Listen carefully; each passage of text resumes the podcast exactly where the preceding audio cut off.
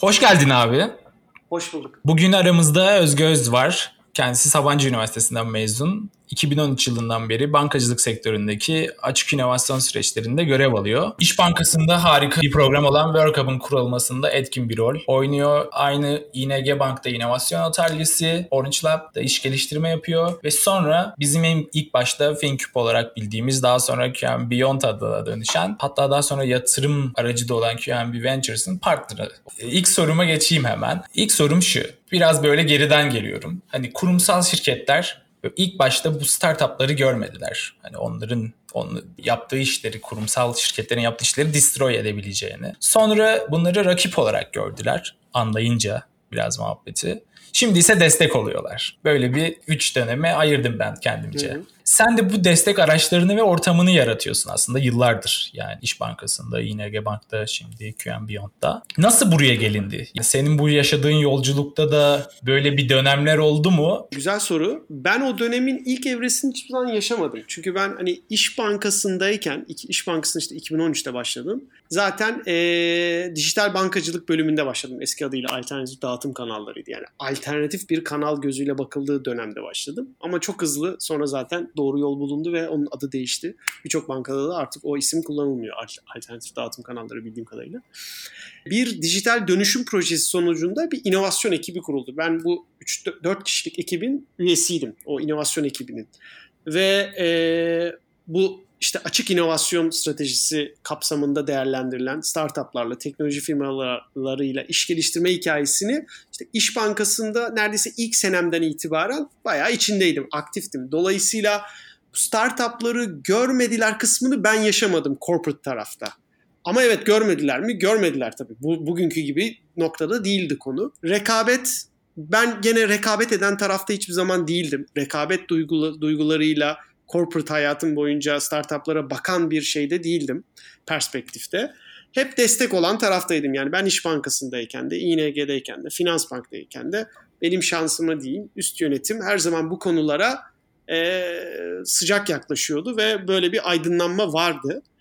Ama şöyle bir şey var abi. Korku ile beslenen hikaye genelde bu bu hikayeler. Yani böyle ofensif davranmak, defansif davranmak ve ofensif davranmak e, korkunun boyutuna göre değişiyor. Yani bazen defansif davranıyorsunuz. Kendi mevcut iş yapış şekillerini korumaya çalışıyorsunuz. Ama daha da korktuğunuz noktada artık daha ofensif davranmaya, daha böyle yolunuzdan çıkmaya, daha inovatif şeyler yapmayı de, deniyorsunuz. Aslında Türkiye'de hala henüz korku üst seviyede değil. Olmasını gerektiren de bir durum daha oluşmadı pek. Yani bunu birkaç defa anlattım ben başka yerlerde falan. E, Amerika'daki gibi bir durum asla yok bizde. Yani bir Amerikalı bir meslektaşıma, meslektaşım tam sayılmaz ben çünkü kendimi tam bir bankacı olarak görmediğim için. Wells Fargo'da çalışan birisine desem ki abi ne diyorsun bu startuplarla ilgili dünyaya? E der ki abi yani bittik derler. Yani uluslararası para transferi işinde TransferWise bizi mahvetti der. POS veremiyorum, Stripe der. İşte ne bileyim Zillow şey bir sürü şey sayar. Tamam mı? Der ki bir sürü bir sürü evet. bir sürü attacker var benim işlerime e, şey yapan ve harbiden pazar payı alıyorlar der. İşte neobanklerden bahseder vesaire. Türkiye'de henüz bu boyutta değil konu. Regülasyon sayesinde ve daha cesur adımlar atan girişimciler sayesinde bu boyuta bankalar açısından, telekomünikasyon şirketleri açısından ne bileyim başka incumbent dediğimiz eski ekonominin oyuncuları diyelim daha sıkıntılı hale gelecektir. E, bu onlar için iyi bir haber değil ama işte Amerika'daki yaşanan bu değişim, Avrupa'daki yaşanan değişim ve buralardan beslenen bu tür kurumlardaki üst düzey yöneticiler elbette bu rüzgarın şeyine kapılıyor. E, bir sürü başka hikayeler de duyuyorlar, görüyorlar. İşte alakasız ama hani Peak Games'in hani oyun sektörü ama korkunç bir evet. Şey başarı göstermesi hep bir uyandırıyor. Ya biz buralarda bir şeyler yapabiliriz. Bayağı bir dikkat oluyor. çekti yani. Tabii. Özellikle. Tabii tabii. Aynen öyle. Yani aslında disruption'ın dibine kadar yaşanmış asla değil. Ha bu arada şunları ayrı tutabilirim. Telekomünikasyon şirketlerini şu anlamda ayrı tutarım. Yani Türk Telekom, Turkcell işte neyse hani SMS business'ları bitti adamların. Türkiye, Fransa, İtalya, Amerika hiç fark etmez. Yani SMS'ten para kazanıyorlardı. Kazanamıyorlar artık. Kimden beri? Viber'dan beri işte WhatsApp'tan beri yani data'nın önemi arttıkça o SMS paketini satamaz hale geldi. Adamın bir revenue kalemi gitti doğru mu? Ha dataya kaydırmaya çalıştı o revenue'yu. Dolayısıyla bazı oyuncular Türkiye'de bu şeyi çok net gördü, hissetti. Ya farklı bir şey yapmamız lazım. Yeni revenue stream'ler yaratmamız lazım. Bazıları henüz hissetmedi. Ama e, ilgisi, merakı ve geleceği görerekten buna karşı bir pozisyon alma durumu var. Bankalarda bunlardan biri bu alanda. Bankacılığın nereye gidebileceğiyle ilgili böyle aşağı yukarı fikirler belli yani ortada. Hani bu neobankler vesaireler. E tabii ki regülasyon buna şey yapıyor. Zemin hazırlayacak. Örneğin Türkiye'de düşünsene. Ama şu anda lafını böldüm ama o, o yerde değiliz herhalde daha. Değiliz, yani şu değiliz. An Aynen. bu kadar disrupt edebilmesinin sebebi işte biz şu an para transfer ederken Venmo kullanıyoruz. Ben açık Aha. bankanın mobilini kullanmıyorum mesela. Hı hı. Burada Amerika'da. Çünkü burada regülasyonlar yoksa o alanda at koşturabiliyorsun ama Türkiye'de özellikle bankacılık, telekom sektöründe sanırım tam tersi. Yani Aynen. orada İki regülasyon sebep- yoksa startup iş yapamıyor. Yani ya kim şöyle tam oraya geliyordum. Bir de başka bir sebep var. Amerika'daki bankacılık sistemi de Türkiye'deki kıyaslanamaz bile. Türkiye böyle fersah fersah önde. Yani Kesinlikle. Amerika'da bir adamın yapamadığı sen çok iyi biliyorsun bir şeyi yani Türkiye'deki en dandik banka yapabiliyor. Yani o işler çözülmüş durumda Türkiye'de. Dolayısıyla yeni oyuncu çıkması çok zor Türkiye'de. Yani bankalar ciddi bir challenger Türkiye'de bir fintech'e karşı. Artı regülatif ortam ki bazen bankaları daha az kollayan pozisyonda oluyor. Son dönemde de bu artıyor bu arada. Bu fintechler, startuplar için iyi haber. Ee, Amerika'daki kadar uygun bir zemin yok. Ya basit bir örnek vereyim. İngiltere'deki rakamı tam emin değilim ama Türkiye'ye göre çok daha kolay olduğunu biliyorum. Ya olur ya Türkiye'de bir gün bir regülasyon değişse ve dese ki banka kurmak için sermaye yeterliliği koymanız gereken kenara para attım şu an 50 milyon TL olsa birileri kafa kırıp buraya para yatırıp bir banka kuruyor da olabilir. Anlatabiliyor muyum? Banka kurmak çok zor zaten. Amerika'da İngiltere'de bu kadar zor değil bu arada. Elbette belli charterlar bilmem ne lisanslar almak e, boyutuna göre zorlaşıyor ama yeni oyuncu çıkma ihtimali Türkiye'de çok zor. Zaten biliyorsun işte Finans Bank'ın en para gibi bir şeyi var. Çok başarılı alanında ama yeni oyuncu öyle kolay kolay çıkamıyor. Dolayısıyla bir bankalar çok güçlü. Teknolojik anlamda da çok ileride. İki, regülasyon bu anlamda bankaları henüz böyle endişeye düşürecek noktada değil. Ama buna rağmen Avrupa ve Amerika'yı gören Türkiye'deki bankalarda ben 3 tanesinde biliyorsun işte çalıştım. Şeyi Evet. görebiliyor. Yani winter might gelecek come. kaygısı oluşmuştur. Yani winter might come. Yani might come. Dolayısıyla bir şeyler yapmak lazım. Birlikte bir şeyler yeni değer önerileri üretilebilir noktasında yaklaşıyorlar. Bence de doğrusunu yap- yapıyorlar. Yani en kötü ihtimal rekabet gözüyle baksan bile rakibini yakın tutmak her zaman iyidir abi. Yakınında durmak iyidir. Her zaman her zaman her zaman masada e, inovasyonun döndüğün ortamın içinde olmak önemli. Yani masanın dışında kalmaktansa her zaman şeyin içinde olmak bence çok daha avantajlı.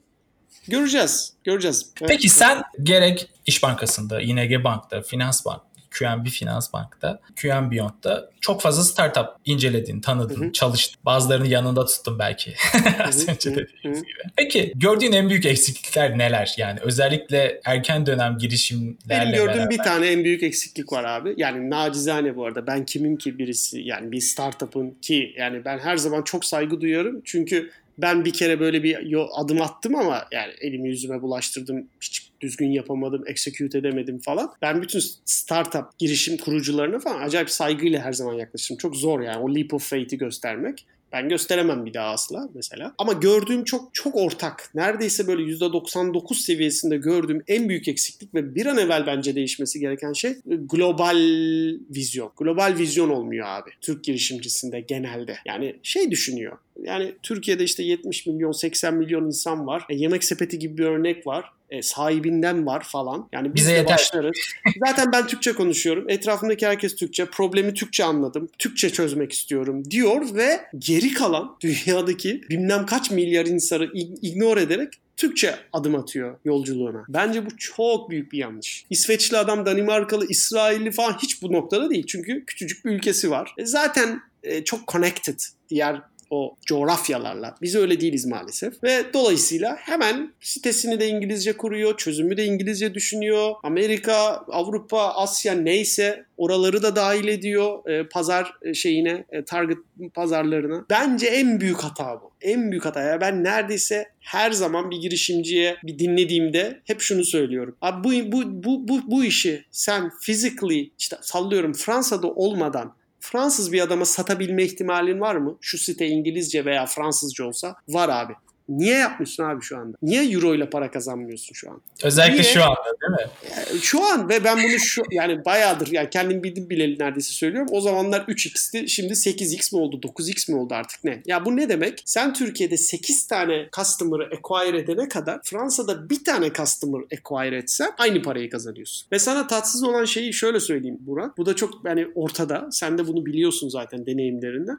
Türkiye'de para çok var. Evet ama belli aşamalara getirecek paralar yok. Yani senin o hayal ettiğin büyüklüklere gelecek para Türkiye'de yok. İlk aşamalarda var. Hiç de az değil hele şu dönem. QM Ventures dahi 15 milyon dolar komit etti bu bu şeye ekosisteme. E, Şu anda. da Sıfırdan bire gelene kadar aslında var. eşit biz. Var. E, Var. İşte Paralarımız var. Onlarımız var. Yani yani eğer iyi bir girişimciysen ülkemizde doğru bir ürün, doğru bir e, yol almışsan parayı bulursun abi. Kimse bana para bulamam, bulamıyorum demesin ilk başta.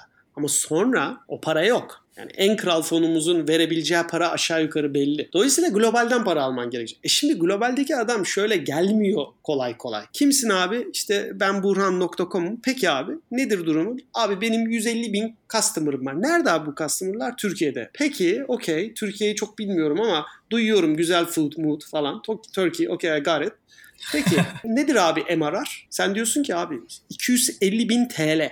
Çok güzel yani müthiş. Türkiye normlarında çok güzel. Diyor ki kaç dolar abicim bana onu söyler misin diyor. Diyorsun ki işte şu anda ne diyorsun? 35 bin dolar diyorsun. Ha too early diyor mesela attım. Herif diyor ki 35 bin dolar yani mı diyor. Çok büyük para yani çok iyi para kazanıyorsun aslında. Dolayısıyla Türkiye'de yaptığın bu satış, Türkiye'de kovaladığın bu pazar adam için her zaman küçük ve unknown bir pazar. Çok değerli bir pazar değil. Yani bunu şeyden de düşünebilir herkes. YouTube'dan. Türkiye'de 1 milyon izlenmek versus Amerika'da 1 milyon izlenmek arasındaki fark ne abi? Kazandıran şey anlamında. Sen hani bu şey dünyasında doğduğun Evet, için. bayağı bir uçurum var. Uçurum var değil mi abi? Çünkü onun oradaki adamın şeyi çok daha değerli. Böyle düşünmek lazım. Yani tüm dünyada müşterilere saldırıyor olmak lazım. E Ve bunu bence ilk başta Türkiye'de başlarız da sonra evet bu bir düşüncedir. Bence bu çok yanlış olmamakla birlikte ben olsam day one ilk günden globale saldıracak şekilde kurarım sistemimi. Ha, tabii ki bu her işte olmaz. Dediğim gibi physically orada olman gereken işte olmaz. Yani nasıl Hı olur? Öyle gidemezsin. Ama bir sürü software işi var, subscription işi var, SaaS işi var. Hiçbir kılını kıpırdatmadan, evinden çıkmadan dünyanın her milletinden Bunun çok fazla örneği de var bu arada. Olmaz olur mu? Tabii Yani ki bunu, var. bunu yapan yani başarılı Türk girişimcileri de var. User guiding. Aklıma hemen gelen user guiding mesela. Türkiye'de. Mesela benim aklıma mobile action geliyor direkt. Bravo. Aynen öyle. Aynen öyle. Benim gördüğüm en büyük eksiklik bu abi. Yani bu çok böyle vizyonla alakalı bir eksik. Ha küçük detaylarda gördüğüm nacizane eksiklikler oluyor ama açıkçası mesela işte bu akşam da işte dün iki gündür YC Demo Day'deydim işte. Bir tane startupla görüştüm bugün de. Hani bazı anlatımlarda elin Amerikalısı da bana göre nacizane "Abi bunu böyle dememeliydi bence falan diyebiliyorum. Yani küçük detayları investor gözünden baktığında buluyor olabilirsin. Ama adamlar hiçbir zaman vizyonla alakalı bir dertleri yok. Niye herif zaten English speaking native adam. Zaten Amerika pazarında. Kafası rahat yani. Yani bir, bir an düşünebilir misin dünyanın tamamının neredeyse Türkçe konuşmaya çalıştığını? Nasıl dünyayı ele geçirmeye çalışırdın bir düşünsene kendince. Sen Türksün. Dünyanın çoğunluğu. Türkçe öğrenmeye çalışıyor. Bir düşün. Ve yani hani senin konuştuğun o Türkçe herkes tarafından anlaşılıyor. Anlaşılmadığı tarafta da sen şey yapıyorsun. Ulan nasıl anlamıyorsun diyorsun. Bir de adamı mahcup. Sen o konumdasın. Hani düşünsene bir kendini koy o konumda. Dolayısıyla maçta zaten 3-4-0 geride başlıyorsun. O yüzden şey başlamak lazım. Vizyon olarak ve hedef olarak hayır abi seninle aynı yerdeyim ben. Ha benim çat pat İngilizcem seninki gibi değil gerekiyorsa ama amacım, hedefim, şeyim bu yönde. Vizyonum bu yönde deme, denmesi gerekiyor bence. Global kafa en büyük eksiklik. Peki bu eksikliği gidermek için ne gibi desteklerde bulunuyorsun abi? QMB Beyond olarak yani ya da bu zamana kadar yaptıkların olarak. Çünkü Abi güzel soru. Burada ben gerçekten büyük bir eksik. abi ben şöyle Peki bunu ben, düzeltmek için neler yapıyoruz? Şöyle abi ben e, hep şey hayal etmiştim. E, Finans Banka'da transfer olurken hızlanma programını kurar mısın falan gibi bir noktadan yaklaşıldığında ben aslında ya sadece globale odaklı bir şey yapalım. Accelerator yapalım. Sadece İngilizce konuşulsun. Ben de İngilizce konuşayım, o da İngilizce konuşsun. Sitem İngilizce olsun falan kafasındaydım. Ama tam olarak e, hani buna hazır olmadığımızı gördüm. Çok da kolay iş değil bu arada. Asla kolay bir iş değil.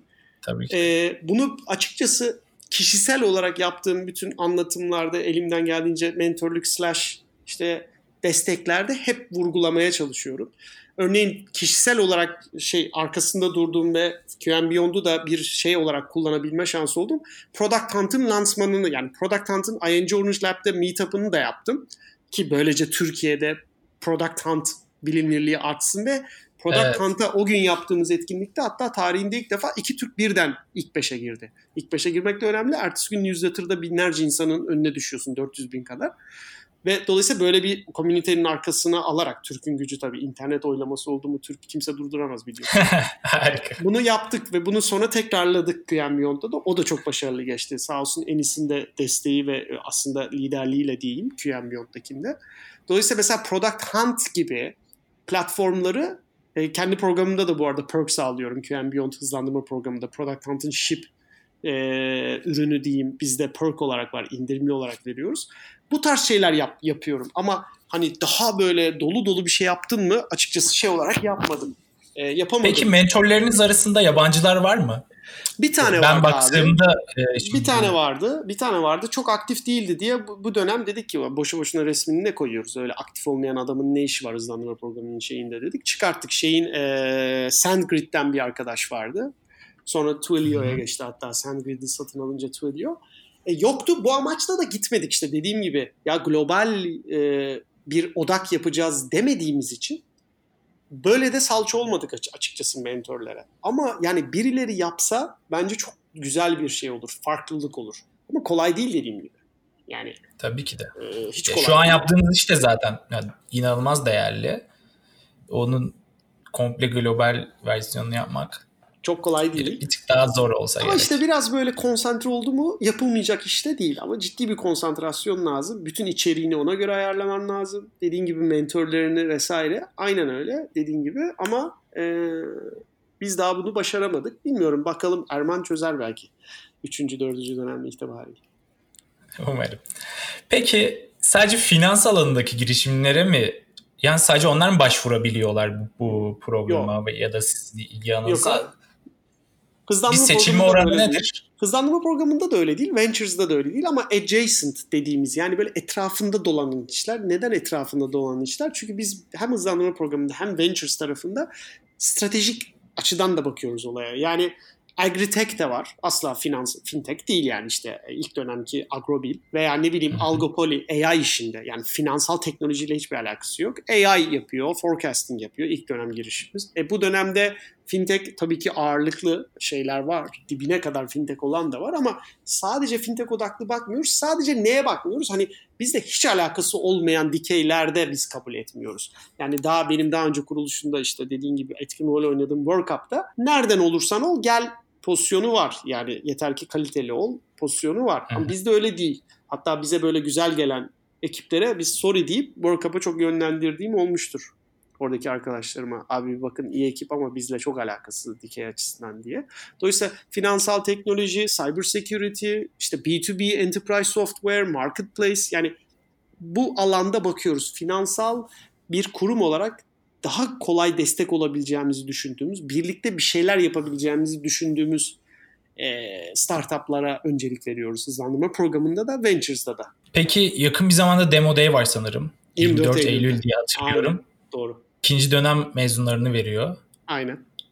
Tamamlanan yatırım turları var. Var. Başka neler bekliyor Demo Day'de insanları? Ve böyle şu an bu podcast programına özel bir iki bir şey çıtlatabiliriz. Evet, e, ya şöyle bir şey çıtlatayım hadi senin için çıtlatayım ama çok detayda veremeyeceğim. Yani bir aksilik olmazsa iki yatırım daha açıklarız biz o zamana kadar. Harika.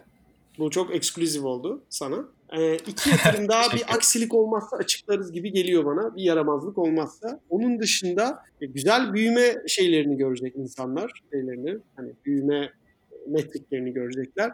Anka ile ne tür işbirlikleri kovalanıyor, neler oluyor onun güzel haberleri olacak.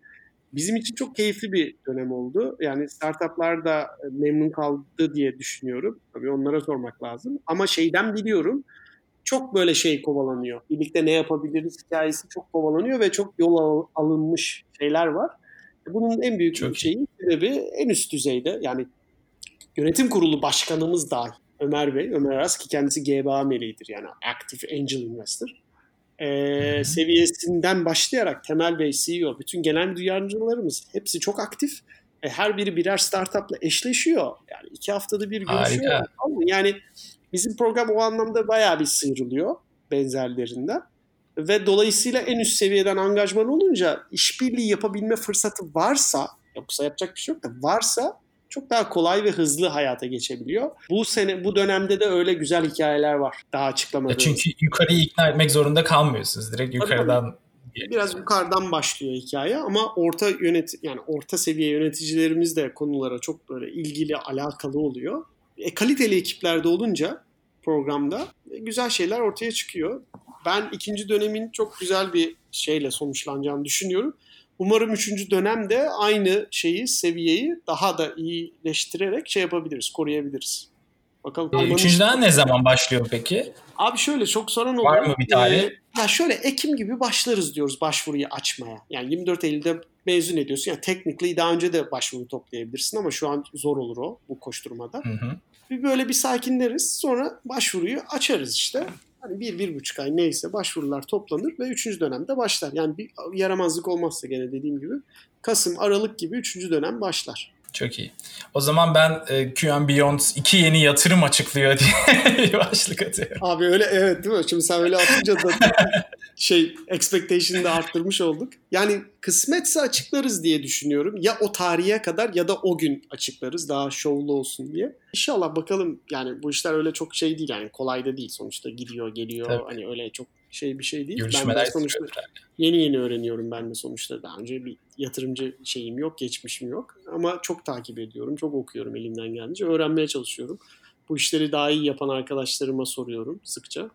Çok teşekkür ederim abi. Umarım ben teşekkür ederim. yani hem QM Beyond'un hem de senin yolun açık olur.